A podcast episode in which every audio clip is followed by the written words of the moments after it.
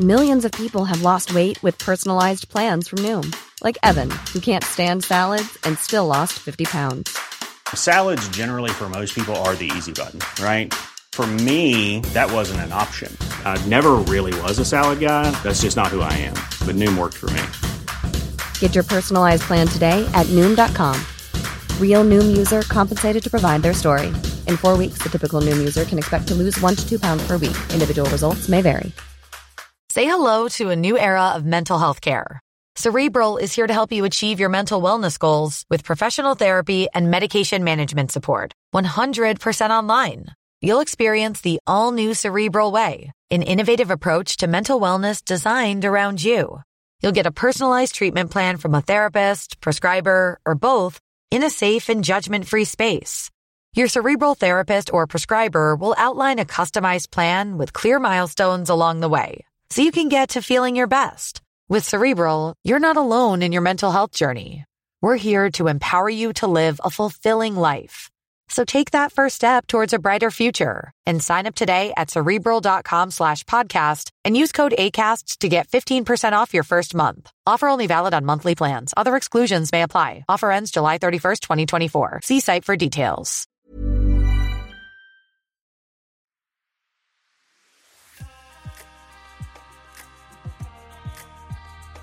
Hello, and welcome to Condensed Histories, the podcast that takes pop culture and reveals the real history underneath it.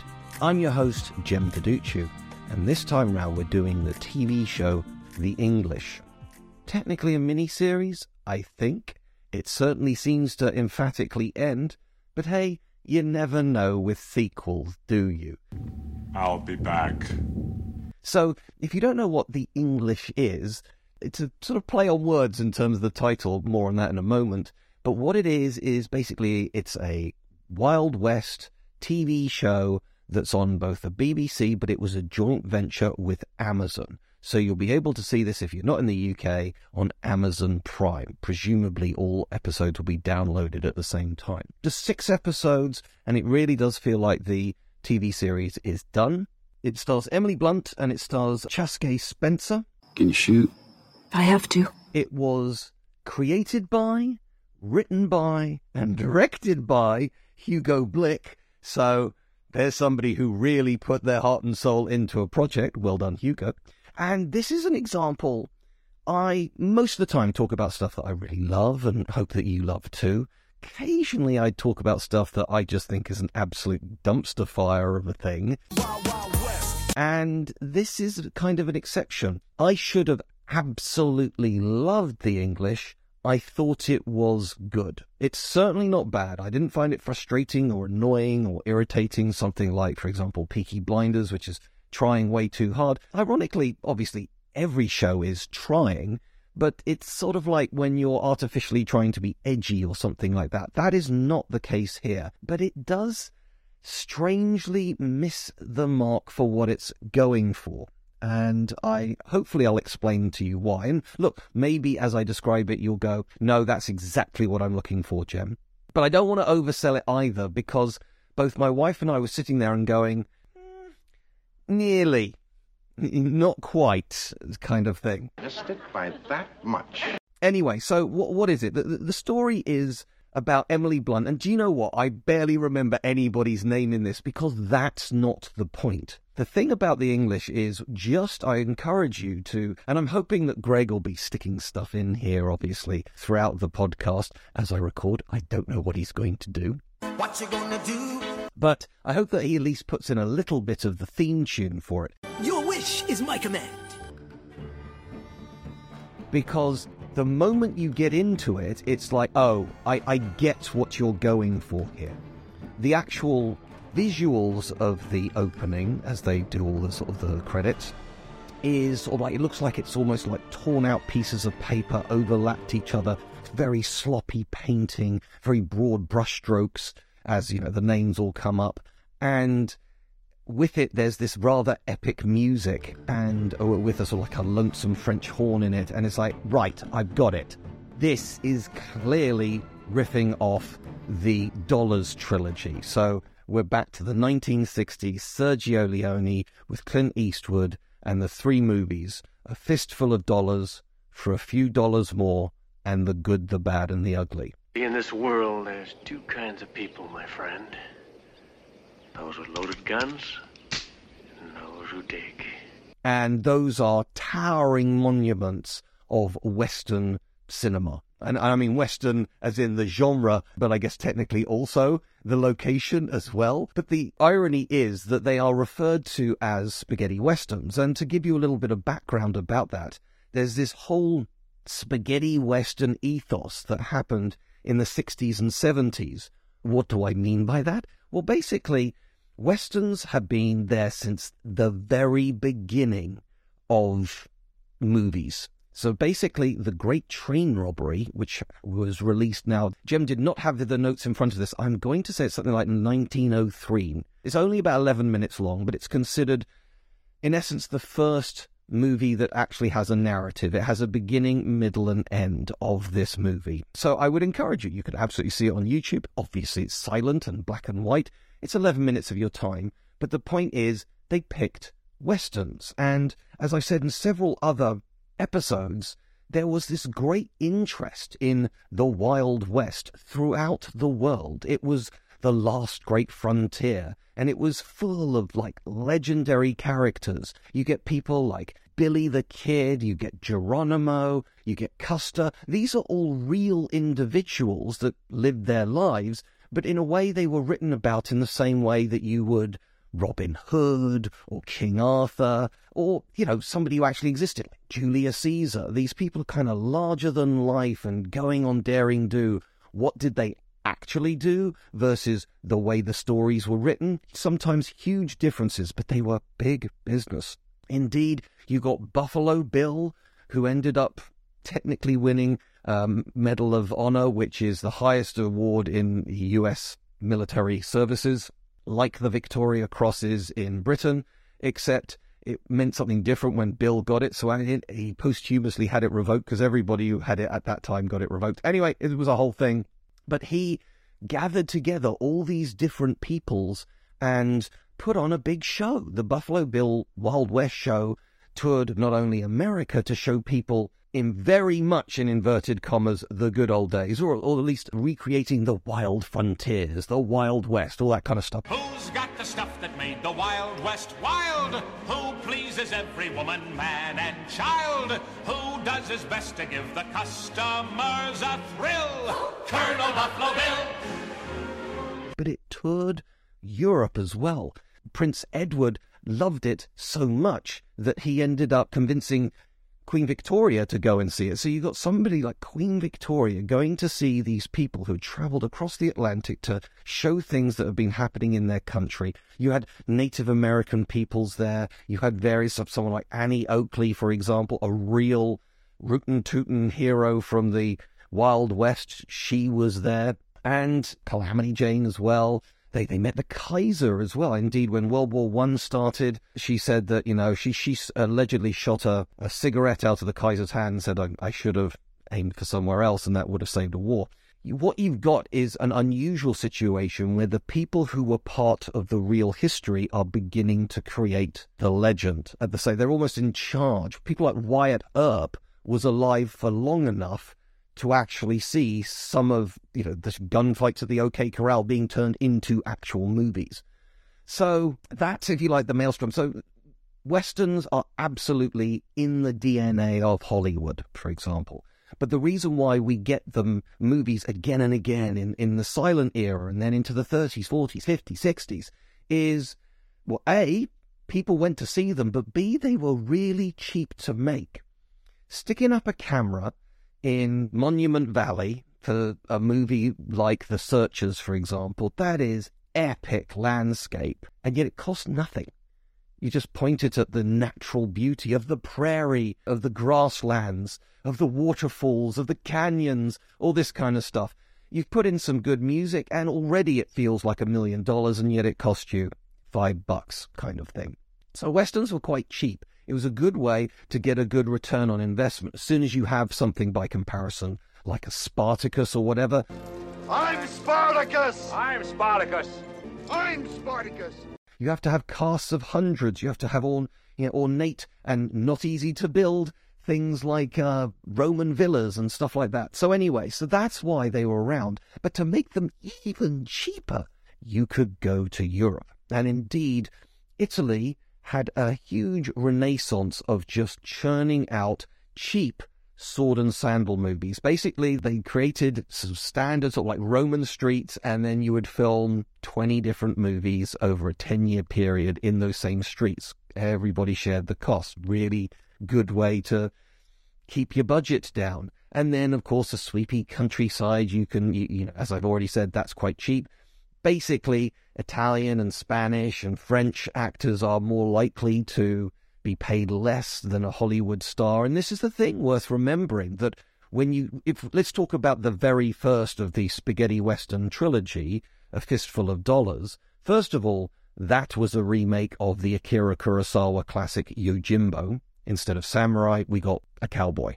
And then you got Clint Eastwood in it, and he's obviously talking English, but then everybody else around him is dubbed. If you look at their lips, they ain't talking English. And this obviously must have been quite difficult for Clint Eastwood because he didn't know what they were necessarily saying, and so he just reacted. And so there are these long pauses, and it absolutely fitted Eastwood's style of acting.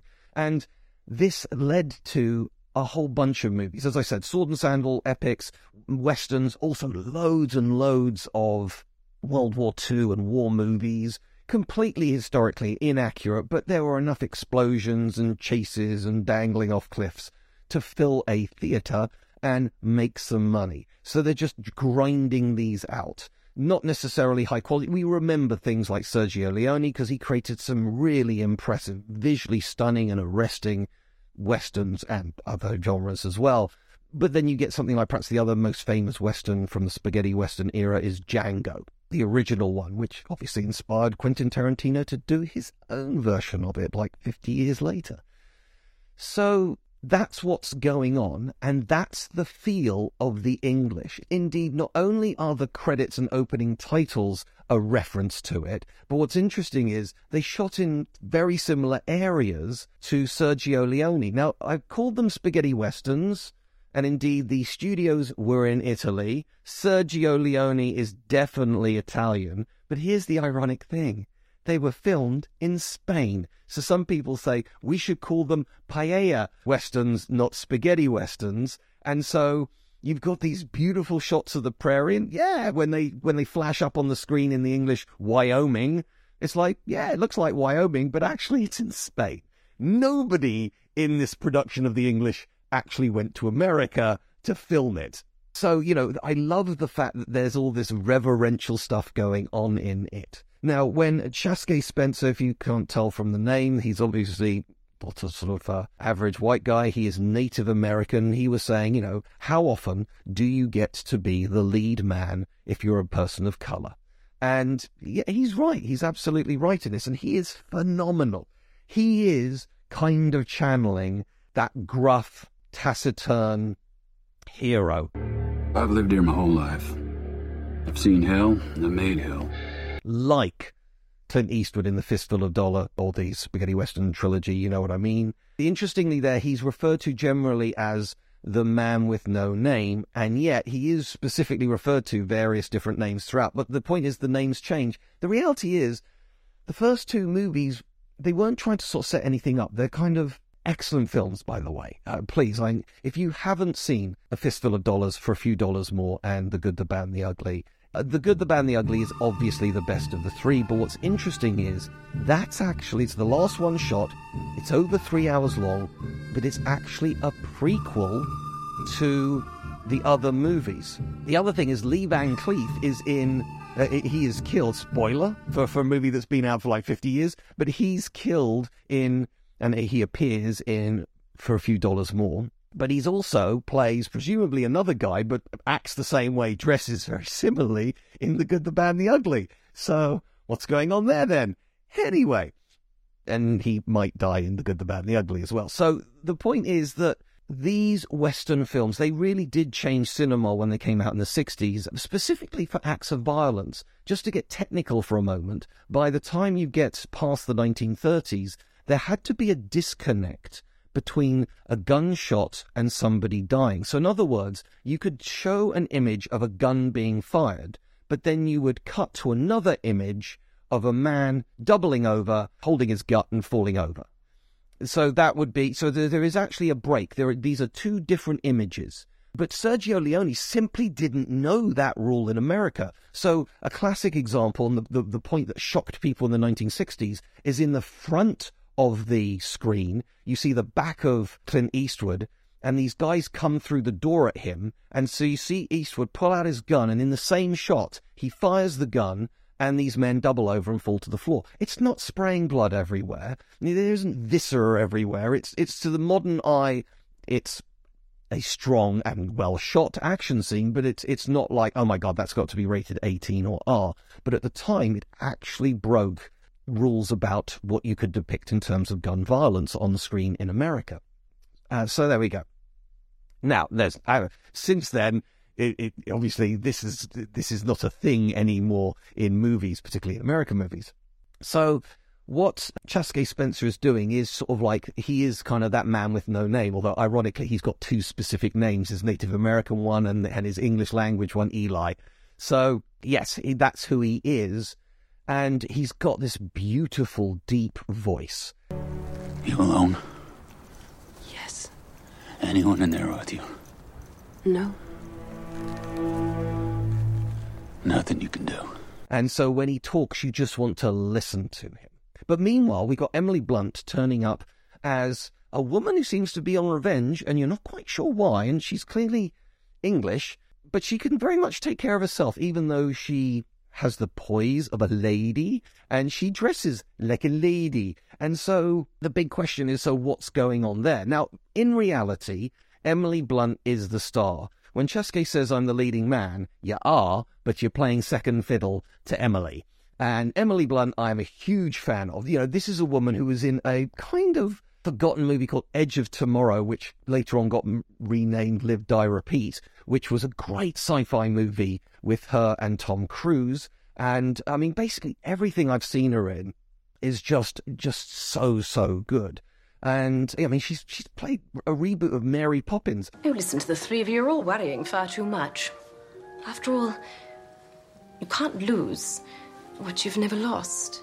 And it didn't do very well at the box office, but everybody said Emily Blunt was Mary Poppins reborn. Well done, her. She plays strong female roles. I love her to bits.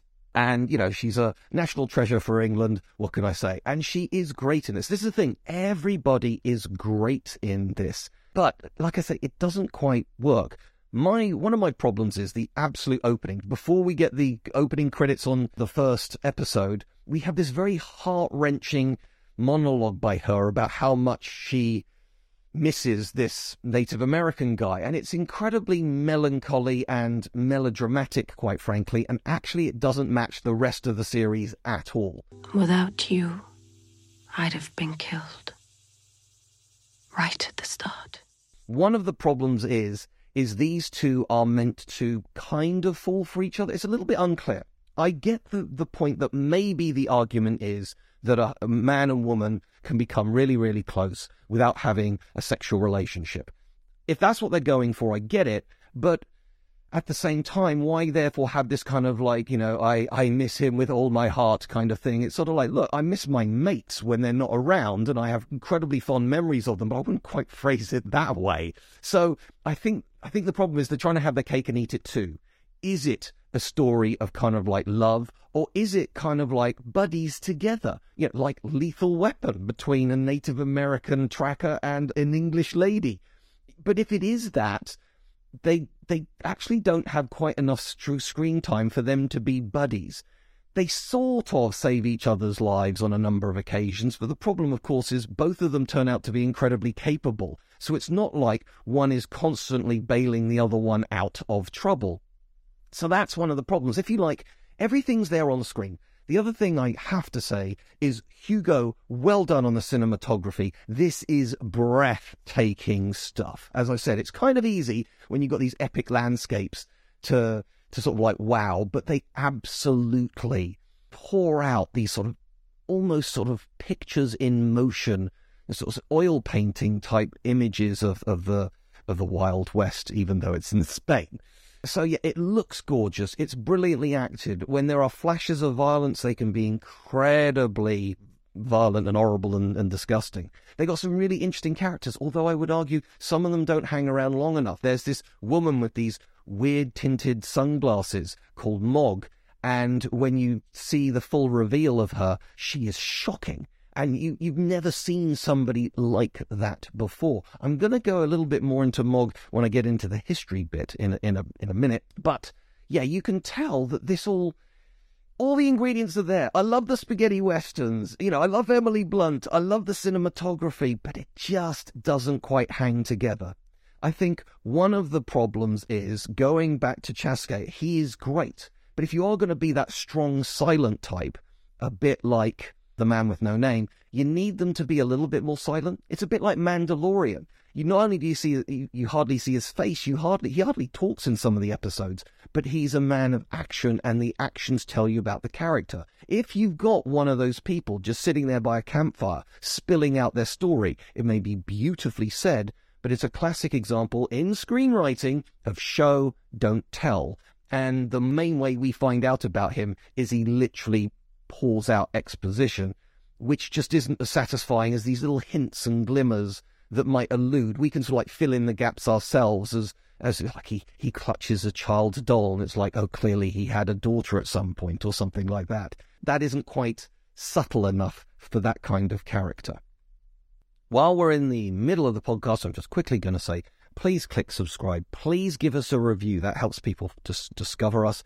Please also check me out on Twitter for uh, however long that's going to last. It'll it'll survive at Jem Duducu. The link will probably be underneath this episode. So yeah, say hi, and I tell you.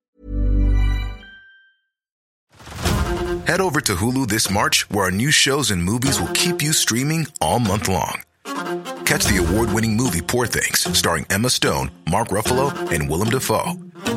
Check out the new documentary, Freaknik The Wildest Party Never Told, about the iconic Atlanta Street Party.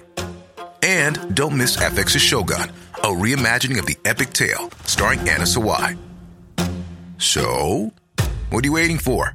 Go stream something new on Hulu. Hey, I'm Ryan Reynolds. Recently, I asked Mint Mobile's legal team if big wireless companies are allowed to raise prices due to inflation. They said yes. And then when I asked if raising prices technically violates those onerous two year contracts, they said, What the f are you talking about, you insane Hollywood ass? So to recap, we're cutting the price of Mint Unlimited from $30 a month to just $15 a month. Give it a try at mintmobile.com slash switch. $45 up front for three months plus taxes and fees. Promoting for new customers for limited time. Unlimited more than 40 gigabytes per month. Slows. Full terms at mintmobile.com. Hey everyone. I've been on the go recently. Phoenix, Kansas City, Chicago. If you're like me and have a home but aren't always at home, you have an Airbnb. Hosting your home or a spare room is a very practical side hustle. If you live in a big game town, you can Airbnb your place for fans to stay in. Your home might be worth more than you think. Find out how much at airbnb.com slash host. Millions of people have lost weight with personalized plans from Noom, like Evan, who can't stand salads and still lost 50 pounds. Salads, generally, for most people, are the easy button, right? For me, that wasn't an option. I never really was a salad guy. That's just not who I am. But Noom worked for me. Get your personalized plan today at Noom.com. Real Noom user compensated to provide their story. In four weeks, the typical Noom user can expect to lose one to two pounds per week. Individual results may vary. What the next podcast is going to be all about, and I'd love to get people's opinions and thoughts. What do you think of this? Have you seen the English? What did you make of it? So I'm heading towards the history bit, but we're not quite there yet. Because why is it called the English? Because from the point of view of the Native Americans, everybody's just referred to as the English. They're just foreign settlers. It doesn't matter if they're actually Danish or Irish or whatever. It's just, it's the word for, if you like, the tribe of white people. It is very clever. I actually think the sort of story of re- revenge, because of course it's a story of revenge, that, that always makes a good Western. I think it's a little bit complicated, but what's interesting is I was sitting there really not enjoying myself by about episode four. I think episode four is the one where we suddenly jump back in time to 1875. The events of what we're seeing are happening in 1890, and I, I never like a flashback episode because, of course, you're not pushing the narrative forwards, are you? So anyway, I, by then I was really, you know, if I was going to give it stars, I was going to give it like two and a half out of five. But they do a great job of pulling it all together in the final episode. The, the final episode, number six, really does have some huge hammer blows and it makes sense. But again, the actual final sort of like showdown between the big bad and, and Emily just doesn't quite work. It, it, doesn't quite work, and I don't want to say too much about it, but there's no threat there. And, you know, you can understand that you can have a bad guy perhaps holding your loved one with a gun to their head. There's threat there. There isn't any threat there. I don't quite understand why they allow the villain to do a big monologue when they aren't armed and the, everybody else is, and they've been proven to kill people in the past. This is not like, is Emily Blunt going to have the guts to pull the trigger? She's already pulled the trigger multiple times in this TV series. What's she waiting for? So anyway, watch out for that. But overall, if there is a great emotionality to that final episode, which I'm going to say is probably usually lacking from something like The Good, the Bad, and the Ugly. So now let's get into some of the history, and we go into lots of weird and wonderful places. One of the big problems I have about it is, please bear with me on this. Let me get to the end of the of the thought before you cancel me. Is one of the things that they talk about a lot is how poorly the Native Americans are, are treated by the settlers and by the American government. This is absolutely true. This absolutely needs to be a conversation. At the very least, it's ethnic cleansing. At the very worst, it's genocide. It was terrible the way the American government cheated, lied, annihilated these local civilian populations. And this is absolutely gone into. Problem is, it's not new information to us. And whereas I would say a slightly better screenplay would, you know, it's there in the background. What we don't need is a conversation about it in virtually every single episode. You know, it's like it gets boring. It, the more you talk about a thing, the less shocking or, or interesting it is. It just becomes repetitive. And, and it, there's a point at which it's like, yeah, I, I get it. C- can we kind of get on with the show now, please? Or the story now, please? So again, absolutely historically accurate. Absolutely something that, you know, to have mentioned it just a couple of times would have been more powerful, is my point, and a sign that this is a kind of revisionist Western where an awful lot of John Wayne's career was shooting those damn engines, as he would have said, not what I would have said, and it's like that's just not acceptable nowadays. Indeed, one of the claims of Clint Eastwood's career as a cowboy is not once did he shoot a Native American. He was always shooting bandits and things like that. So, there we go. That's that's uh, if you like one problem. But at the same time, while they're talking about the horrors of the of the Wild West, going back to that woman Mog, very minor spoiler here, but I think you could probably guess some of this stuff. Is she hates Native Americans, and then she has a meeting with Emily Blunt, and she reveals why she wears these dark glasses because the Native Americans had cut off her eyelids. She can't blink. The sunlight, therefore, is incredibly harsh to her. And the other thing she does when she takes off her bonnet is she reveals that she's been scalped. Now, if you don't know what scalping is, it's basically scraping off the top layer of skin and hair off the top of your head. I would be a very poor scalp because there's not much up there. But it was basically assigned by not all, but a number of Native American tribes that, you know, you have been you have vanquished your enemy on the battlefield. It is, if you like, proof positive that I have slain a fellow warrior. But there have been, obviously, scraping it off is incredibly painful, cutting off the, the, the top part of your skin off your skull, but not breaking into the skull. It's not necessarily fatal in and of itself. And there are photos of people who have survived scalping. And if you like, it's a reminder that the Native Americans didn't completely lack agency. They were utterly outclassed by the sheer number of settlers, the money they had, the resources, and the technology they had, and also the resistance to various diseases as well. All these things meant that they were kind of doomed as a native population, but at the same time, that doesn't mean that they just sat there idly not trying to fight back. There were massacres of farmsteads, families. Sometimes there, and the whole point of the Searchers movie, starring John Wayne in the 1950s, is actually based on a real bit of history where a local Comanche tribe actually killed some farmstead people, killed the family, but took their daughter with them and actually raised them as a Comanche. And basically, in real life and in the searchers, you had an extended member of the family, an uncle, trying to hunt down and get this woman back. And so, can we agree that stealing children and raising them in not in their ethnic, uh, ethnically identifiable culture, that's not cool for anybody to do, okay? So, as always, two wrongs don't make a right, but there can be no doubt that the vast majority of wrongs hang on the heads of the of the colonizers and the white people of America.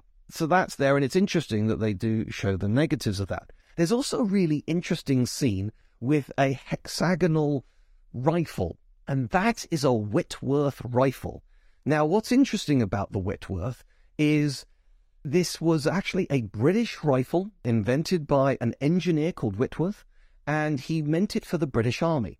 And what he worked out, and this is a thing worth remembering in things like The Good, the Bad, and the Ugly, and in loads and loads of westerns, is let's talk for a moment about rifling. Please bear with me. This is important, and when I tell you this, this will open up your eyes. Why, in the Napoleonic era, did you have rows and rows of men standing in a straight line firing their muskets at each other? Surely there's a better way to do that. Well, the reason for that is physics. Allow me to explain. I'll allow it. All those muskets that you see at the time of the Napoleonic Wars or the American War of Independence, etc., they're basically a long tube, and at one end of the tube is is the exit, the muzzle, and at the other end, that's where the gunpowder is going to be, and the musket ball, a, you know, little spherical ball of lead. The problem is that when that gunpowder explodes, obviously it hurtles that musket ball down the tube, but the thing with the tube is it's just a simple metal tube. So that ball is kind of rattling down at incredibly fast speeds. It's sort of like it's bouncing off the edges very slightly, which means that when it flies out the front, it doesn't definitely go in a straight line. It might be going very slightly left, very slightly right, very slightly up, very slightly down. And so, because of that incredible inaccuracy, that's why armies around the world with muskets fired them at round about a hundred yards because that was the kind of limited range where it stopped going wildly off course, and you needed a row of people to ensure that you hit something. So it was worked out that if you put spiral grooves inside that barrel, that as that pellet, as that bullet went down the tube, the gases would fill those grooves, corkscrewing around the inside of the barrel. So what does that mean? It means that the, the, the because they're sort of corkscrewing around the barrel, they're forcing the bullet to spin. And that means it stays in a straight line. Those grooves are called rifling, so that's why you can't call a musket a rifle, because a rifle by definition has those grooves and is substantially more accurate over a longer distance than something like a basic musket. Now, the vast majority of guns, the revolvers that you see in the Wild West movies, like the Colt Peacemaker, etc., they had no rifling. Basically, again, you got the same problem. And with a short muzzle, it means that they could fly off even more inaccurately. A handgun in 1870 was basically almost a melee weapon you had to be very up close and personal to the other person to guarantee you were going to hit them. But mind you, if you got a revolver with six shots in it versus a guy with a tomahawk, you're going to win that that hand to hand fight. But of course, you're then going to have to reload your revolver. So that's what's going on there. Then we get to Whitworth, who, as an engineer, worked out that not only is rifling vastly improving the accuracy of rifles, but actually, why are we having these spherical or conical bullets? So he created a gun. The reason why it's got that sort of gun barrels design is because the bullets themselves had eight sides to them. So I said hexagon, I meant octagonal. Sorry, octagon, eight is in Greek. So anyway, so he had these eight sided bullets, but that meant you needed completely different bullets for these rifles. And the Whitworth was accurate to up to half a mile, which was a revolutionary jump forwards in terms of weapons technology at the time. It was the most accurate long range rifle in the world. But it was hugely expensive to produce and to produce all that ammunition, and it meant all the other ammunition was now redundant, and so the British Army didn't pick it up as a patent. You could buy one, but it was not going to be standard issue for the British Army.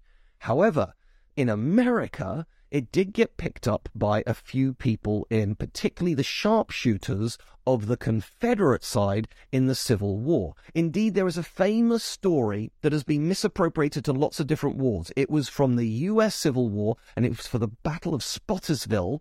And this is the one where a Union general sees his soldiers cowering behind various cover and he stands up and famously says, But what are you doing lying there in cover? They couldn't hit an elephant from this disc and then he gets killed by a Whitworth rifle.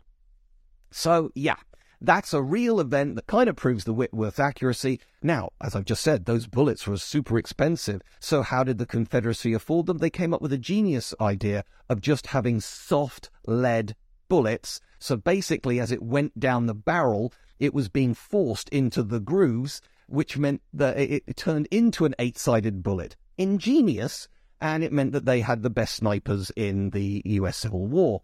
But what we're seeing in this particular scene in the English is you get to see the effective distance of a Whitworth. Now, to be honest, they are correct most of the time. It gets a bit muddy in the editing, but of course, if somebody's firing a rifle at you, the bullet's going to hit before you hear the crack of the rifle because the bullet travels faster than the speed of sound but it the gap is so great that that bullet seems to be going at subsonic speeds. But hey, it's the movies. But there you go, a little bit of physics for you in the middle of a cowboy show kind of thing. So I, you know, I, I think you could tell I had fun with that bit there as I was I was working out, going, hey, that's a Whitworth. Yeah, let's have some some fun with that.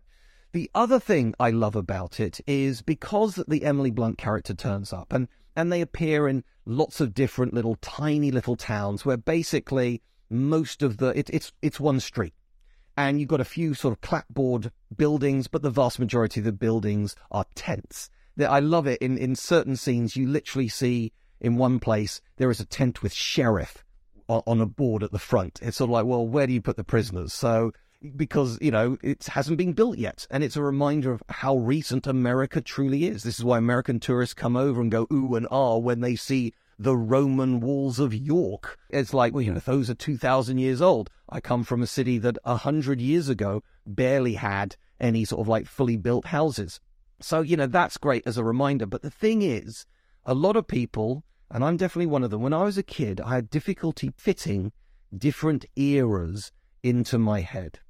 So, for example, could an ancient Egyptian meet a Viking? Because they're both old. And certainly when we talk about the ancient Egyptians in school, dates aren't really applied to them. Now, the reality is, sort of some of the peaks of ancient Egyptian history are from three and a half thousand years ago, whereas the peak of Viking history is just over a thousand years ago. So, no, a Viking would never be able to meet the person who built the pyramids, for example. But some of these things overlap. And one of the things it took me years to work out is because America loves churning out these westerns, and it's seen as the westerns were kind of like the most exciting thing happening in the world at that time. But of course, the Wild West was happening at exactly the time British imperial power was the number one power globally. In America, they talk about the Wild West. In Britain, we talk about the Victorian age, and they were happening simultaneously. And so they do a great job of kind of reminding you that there is a bigger world out there. And going back to that Buffalo Bill thing. Who does his best to give the customers a thrill? Colonel Buffalo Bill. Without giving too much away, I'm not going to tell you what's going on, but right at the end of the sixth episode, the epilogue of it happening in 1903, so technically just past the Victorian age, is in the background of the the final, really beautiful ending of this series is one of these Wild West shows. Now, it's not actually the Buffalo Bill one, but it, it's it's it's there for a reason, if you like. But it's a sort of a reminder about how this was happening, and and and, and this is why it was exciting. Because if you're sitting in a, like an industrialized city like Liverpool, you know, living in a slum, but you know, you got plumbing at the end of the garden. You've actually got a, an outhouse to go to with actual flushing toilets, and you know, there's electricity and trams in the center of your city hearing about these people surviving in the last great wilderness where they could be attacked by wolves or rattlesnakes or survive a flash flood or native attack. All these things just feel impossibly glamorous and impossibly alien to the vast majority of, of Europe, which is one of the reasons why it was so successful. Writing this stuff down was big business, basically. And so they, they have an element of that. You know, when you first see Emily Blunt arrive in her very much Victorian lady garb, she looks almost like an alien in terms of where she is and how out of place she is. The other interesting thing is, as the title implies, the English is you've got what's an America? Now, by the 1870s or indeed the 1890s, it's relatively well defined, but there are still literally millions of people still flooding into America the whole thing about you know the the Statue of Liberty, you know, give me your huddled masses and all that kind of stuff. They needed to fill the country. Obviously, it's different today, but there were literally millions of Irish people, Italian people, Polish people, etc., coming, Germans, etc. My American ancestry, if you date it back far enough, they're basically Welsh and German. And these people decided to start new lives in America. And you know, nowadays, my American parts of the family absolutely consider themselves 100% American, but also have this strange American thing about wanting to know where the family originally came from. You know, far more so than, say, somebody in England. And you get that in this show because while there are a few people with proper American accents, there are people with Stephen Rea is in it. And there are lots of sort of famous British or Irish actors in it, and they use their accents, and that is absolutely acceptable. It's not like they can't put on a bad accent. There's a, so so uh, comedy, I kind of like it. Loads of people didn't call A Million Ways to Die in the West, which just shows you how horrible and awful the Wild West was. The American West is a terrible place in time. Everything out here that's not you wants to kill you. Angry drunk people, hungry animals, outlaws. Oh, the doctor. I couldn't save her. She had a splinter, Doc. What the hell were you supposed to do? And in it, Liam Neeson, kind of as a joke, is actually playing a cowboy, but he's got an Irish accent. It's all like, but that's okay because if we are in, let's say, the 1880s, he could well have come in from Cork just five years ago. That that would have been a thing, an experience for people that that happened in those times. So it it is showing you the settler experience. It is showing you the Native American experience, and it absolutely shies away from this horrible trope of this kind of spiritual, semi-magical almost like a druid type thing of the Native Americans. So, you know, Chaske talks about some of his culture that he comes from. He's a Pawnee, by the way, but he doesn't sort of sit there and go, oh, I will give you these herbs and these will heal you and, you know, magically better than modern medicine or anything like that. Not at all. And indeed, there are some illnesses which are actually critical to the plot, won't go into them, which nobody can cure because that's, that's absolutely medically accurate for the age. So the English is, I'm going to say, frustrating because literally everything I've said is good about it. Actually, probably the only negative thing I say is they go on, go on a little bit about a certain topic. But apart from that, it should really, really work. But by the end, watching the final bit, it sort of redeemed itself, and I would have said, you know, rather than two and a half, it's probably three and a half, maybe at certain points tipping to four, but it doesn't, it should be five star. It doesn't quite work for me. I'm not quite sure why. Like I say, there isn't kind of the right chemistry, but both the central actors are great. They don't have the chemistry of like Riggs and Murtaugh from the Lethal Weapon movies, or like a great love story like Romeo and Juliet or something like that. They're, they're fine together, but they seem like they are teammates rather than best buds or lovers. So there we go. Hope you enjoyed that one. And as always, another episode coming out soon.